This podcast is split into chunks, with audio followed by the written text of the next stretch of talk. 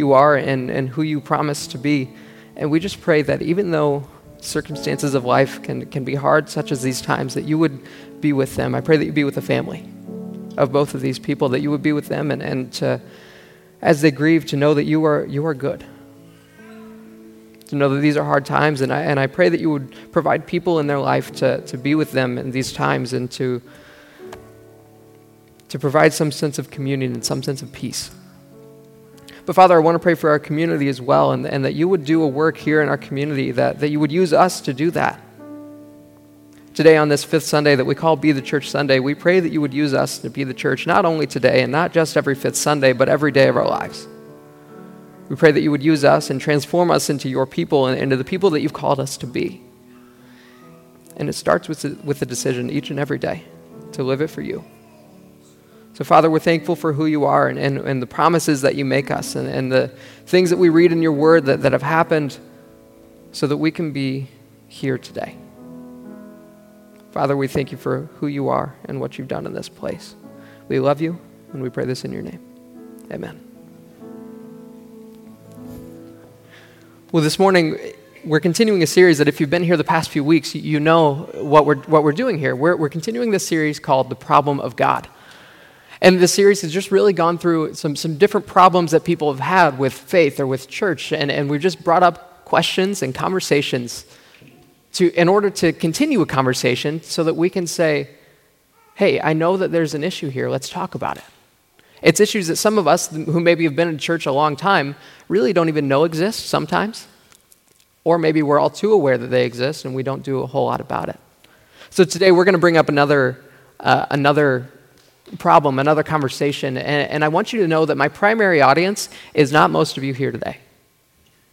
As I'm speaking today, I, I realize that most of you in this room are, are professed believers. You, you are followers of Jesus, and, and that's great. But there are some in this room that are not.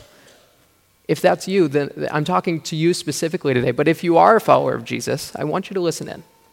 Because this is the problem that, that I know we've all experienced in some way, that we've all heard about. And the reason I want you to listen in if you are a follower of Jesus is because it might be a slap in the face to some of us, but that might be a good slap in the face, if, if you know what I mean. It might be the kind of thing that we need to, to kick ourselves in gear. Uh, the problem that we're talking about here today is the problem of hypocrisy. Now, you guys know what hypocrisy is. I, I don't know anyone that doesn't. It's saying one thing or believing one thing and doing the exact opposite.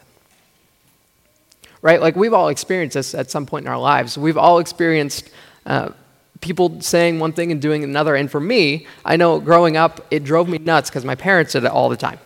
And I'm sure you guys can, can tell some stories that are, that are similar to this one. But I was trying to figure out an, an example of hypocrisy from my parents. And so I texted my brother this past week and I said, what are some examples that you can think of, of when mom or dad were, were hypocrites? And he said, oh, I'm watching it right now. He still lives at home. He says, I'm watching it literally right now. I texted him near dinner time. He said, remember the rule, no phones at the table?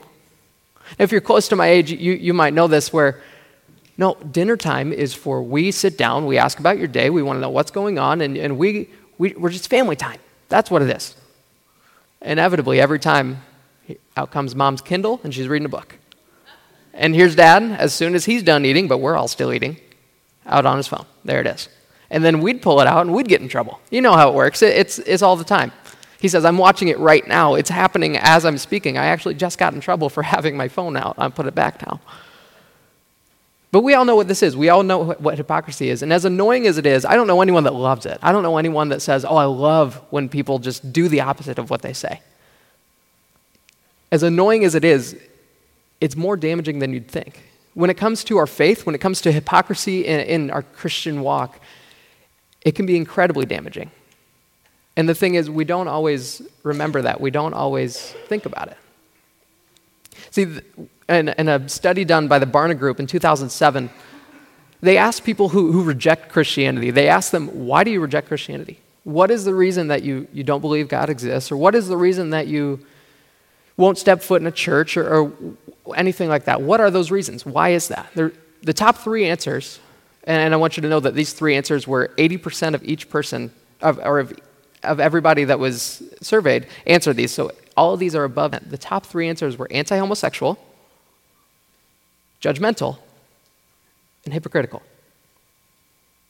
anti-homosexual, judgmental, homo- er, hypocritical.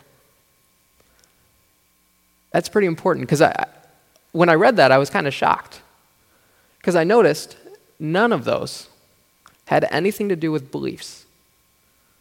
They weren't issues with the virgin birth. They weren't issues with Jesus dying and raising from the dead. They weren't issues with anything that we believe, but they were issues with how we act. So to those who are followers of Jesus in this room, that should speak volumes to you. The number one stumbling block for why people, or the top three stumbling blocks for why people don't want to come to faith is because of how we act. That should speak volumes to you. And some of you, you get that. That that's a good thing. So I, I hear these statistics and, and I think, yeah, I get that. That makes sense.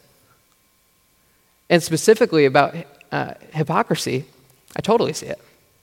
I've been on Facebook. Share if you love Jesus, right? Right?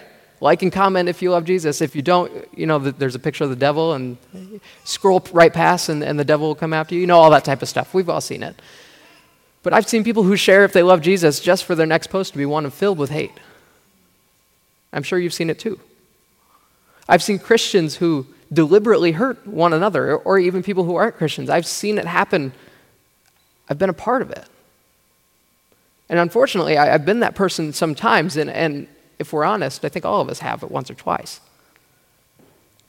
These are, this is the top three reason, and I believe it was eighty-five percent of people who don't want to come to faith quote this reason. I wonder what that is. I, I think it's really important. But the first step for us, for those of us who, who claim to be followers of Christ, the first step for us is to acknowledge there's a problem. And I think that's a pretty easy one, to know that this is a problem. We've all seen it. You guys have all been on social media as well. We know exactly what's going on here. But not to just acknowledge there's a problem, but to apologize for it. To apologize for the fact that we have not done what we've been called to do. So on, on behalf of, of, of Christians, and I'm not talking specifically about this church, but I'm talking about the church, all churches, I want to apologize for, if you've ever been hurt by someone who claims to be a Christian and has acted in a way that's not loving. Because we're called to love. That's it. The, the entirety of the message is, remember the, the greatest commands. He says, love, love God, love others. It's very simple. We're called to love, and if, if you have been hurt by anything but that, I apologize. So you may ask then, if we're all called to love, if Christians are called to love, then why are there still hypocrites? Right? Like the, the number one belief that they have is to love people. That's the response to everything that they're called to do. So why, why are there hypocrites? I have two reasons that I've come up with to think about why, why hypocrites are out there. And, and the first reason, you're not going to like it, some of you. Again, this is kind of that, that slap in the face that, that might be a good thing, but you might be a bit upset about it. And, and I understand that. The first reason for why there's hypocrites in the church is because not everyone who comes to church is a Christian. And and I don't mean that, like there, there's some guests here today, and there's some guests probably every day in every church, or at least a lot of them. And that's not what I'm talking about. What I'm talking about is the people who have been to church week in, week out, day in, day out, week after week, month after month, year after year.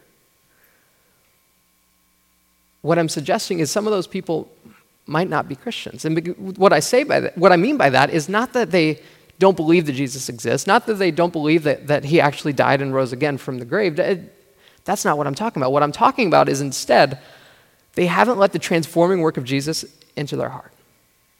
Right? Christianity is all about what Jesus has done for us, and they haven't let that transform them yet. In one of the songs we sang, we, we talked about how this transforming work of God, and what this is all about is letting that transforming work change who we are from the inside out so that we become people of love, and only people of love. And what I'm suggesting is that some people who have been to church year after year after year after year, fifty plus years even, haven't let that happen yet. And so if, if you are one of those people, one of those eighty percent of people who say that hypocrites in the church are one of the reasons I'm not a part of it, just know that. There are people who are here who, who may act like they've got it all together, but let me tell you, they don't. That's not how it works. Right? Like Jesus, his number one critique was for these type of people. He called them wolves in sheep's clothing. He called them cups that are clean on the outside but full of greed and self-indulgence on the inside. He called them whitewashed tombs who are beautiful on the outside but full of death on the inside. His number one critique was for these type of people. I mean, in his day, they were the Pharisees. They were the, the teachers of the law that knew everything there was to know.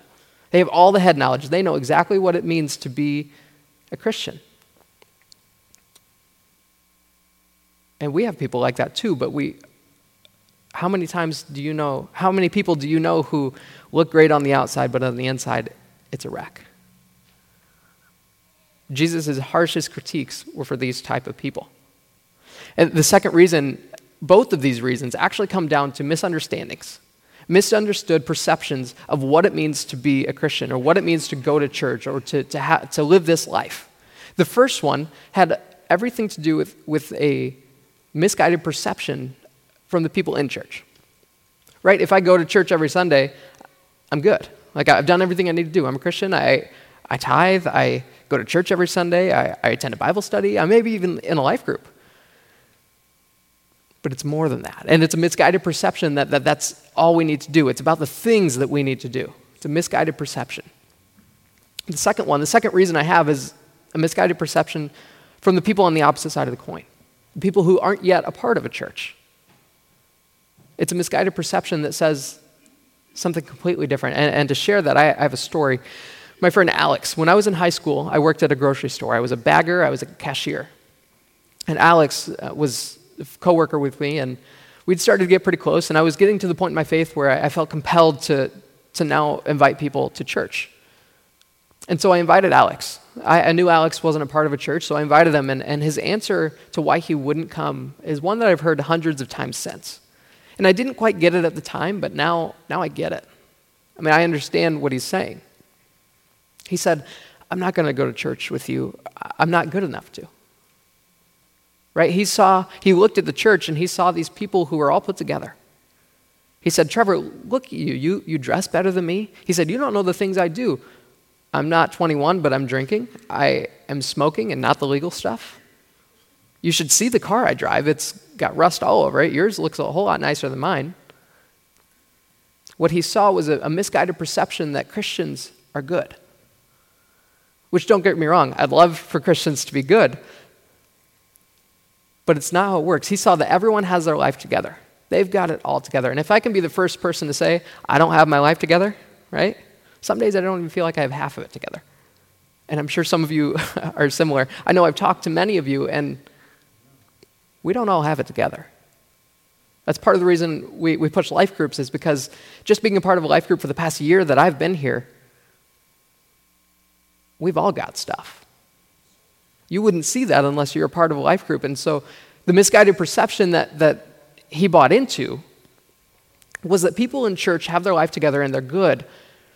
They live better than I do. They they don't do the bad things that I do, or, or maybe I don't even think they're bad, but they don't approve of it. It was a misguided perception that said that I'm not good enough for this. And what I didn't know to say to him in that moment was that that's not, you're missing the point. That that's something different. There, there's something different that you're not quite seeing. See, because just because you go to church doesn't mean that you're a mature Christian. Right? We're all at different places in our spiritual journey. Some people we, we know who, who just accepted Christ, so we sometimes, sometimes we like to call them baby Christians. And sometimes these people do things differently than people who have been Christians for years. Right? Part of the goal of Christianity, part of the goal of coming to faith is that we like to become more like Jesus. It's this idea of holiness, that we become more like him, and, and through that we become people filled with love, where love just overflows throughout us. But we're at different places in that journey. I can tell you when I became a Christian, I was not as loving as I am today, and I, my hope is that ten years from now I'll be much more loving than I am right now. Sometimes that doesn't happen, but that's my hope for, for myself. That's my prayer for myself, and that's my prayer for all of you, is that as you progress in your faith journey, that you would become more people of love. There was a story that that I was told where pastor came up one day to preach, and, and he was preaching on uh, do not be unequally yoked. It's, that's the nice Christian way of saying don't date other, don't date non-Christians. Not exactly sure how I how I feel about that. So anyway, one one older man in the congregation goes up to to a girl who's dating a guy that's not a Christian and says, "You need to break up with him. He's a bad kid. He's a bad guy. You see what he's smoking?" She said, "Oh, he's smoking? What's he smoking?" "Cigarettes, of course. What else would he be smoking?" And she said, "Thank God. It's better than he was smoking last week." We need to judge people not based on what they're doing now, but where they've been. Just because you've been in church doesn't mean that you're a mature Christian. And so, like I said, my audience today is not those of us who are in the church, not those of us who call ourselves believers, but those of us who, who don't yet call ourselves believers. Don't judge everybody the same, because we're not the same. See, in this misguided perception that church is full of good people, I'd love that to be true, but it's just not. See, we like to say that the church, it's not a country club. We're not a country club full of perfect people who all have our, our nice houses on the golf course, and we all go to the country club and we have a good time and hang out together. That's not it. Although it's seen that way, that's not it. The church at its best is a hospital. It's full of broken people who acknowledge their brokenness and say that I have really screwed up in life. I have sinned. I have done things that are awful, and I'm a broken person. But I know that there's a God who loves me, and I'm just reaching out for his grace. At its best, that's the church. Sometimes we we Christians don't quite get that.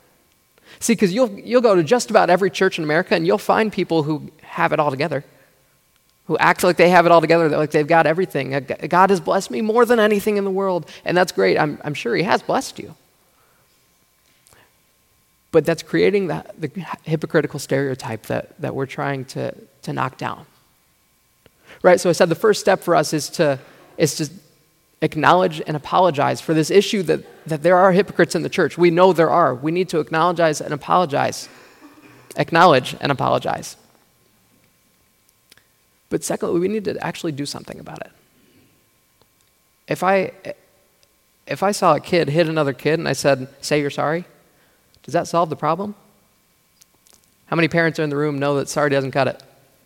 Right? Sorry doesn't cut it. Change the behavior. Do something different. Don't hit again.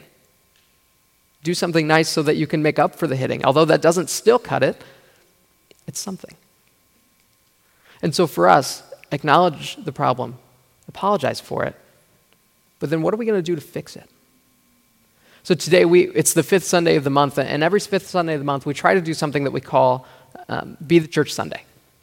The whole point is that we go out and we be the church. We are the hands and feet of Christ, going out in the community, being the church, doing the things to, to try and apologize, to try and make things better. Although we know we can't do everything, we can do something. Unfortunately, the rain today ha- has caused a bit of an issue. So the plan was to go and clean up parks and around around the area and to clean up the, around the rescue mission. And there are some people today, you might notice that there's some seats empty. There's some people today who are right now at the rescue mission serving a meal for the homeless. There are some people right now going out and being the church that are part of our congregation. And so if you've signed up to be a part of the park cleanup, uh, I regret to inform you that we, we've actually postponed that. We will get out information on, on when we'll do that at a later date. But the steps that we need to take are acknowledge the problem, apologize for it, and then do something about it. How are we going to live into the people of love that we're called to be? How are we going to begin to be the church outside of this place? You know, the church is not a building. We, we, hear, we say it all the time, but I don't know if we actually believe that the church is not a building. Every time that you go up to someone, every time you do something to someone or with someone, you're being the church. You get to decide how the church is portrayed. Every time that you go to someone with a harsh word, the church said that harsh word to them because they know that you're a Christian in their mind, right? So when we go to people, we've got a really heavy responsibility. Represent our, our church selfishly, but represent Jesus well, because people are on the lookout for hypocrites. eighty percent of non-Christians say that's the reason they don't want to become Christians. So let's not be hypocrites. It's easy in theory, but we all know it's difficult. We're called to be a people of love. How are we going to do that? I'm going to pray today, and we're going to go. Like I said, we had plans to go out into the community, and, and although we're cutting a bit short um, for that reason, go out today and find some way that you can be the church. And I want to challenge you, not just today. You know that you can do this every day. You know that church should not just be on Sunday, that we should do this every day of our lives, that we should find ways to be the church every day. Father, we thank you for today, and we thank you for, for who you are and who you have been. We pray that as we go out, that we would remember that we carry your name with us, that we represent you in, in every area of our lives, and we just pray that you would be with us today. As we go out and we figure out how to be the church, what is it that I can do today to be the church, that you would just give, an, give us an answer. Whether it's something as simple as go out to lunch and leave a larger tip than normal, because maybe that, that waiter or waitress, maybe they know we're Christians, and, and maybe they want to see something from us. Father, what, no matter what it is, I just pray that you would give us opportunities to go and be the church in any interaction that we have today and the rest of our days. That we would go and learn and grow to just be more like you. Ultimately, that's our goal, to be more like you. So, Father, we're, we're thankful for who you are and this place today. We love you, and we pray this in your name. Amen. You're dismissed. Thank you.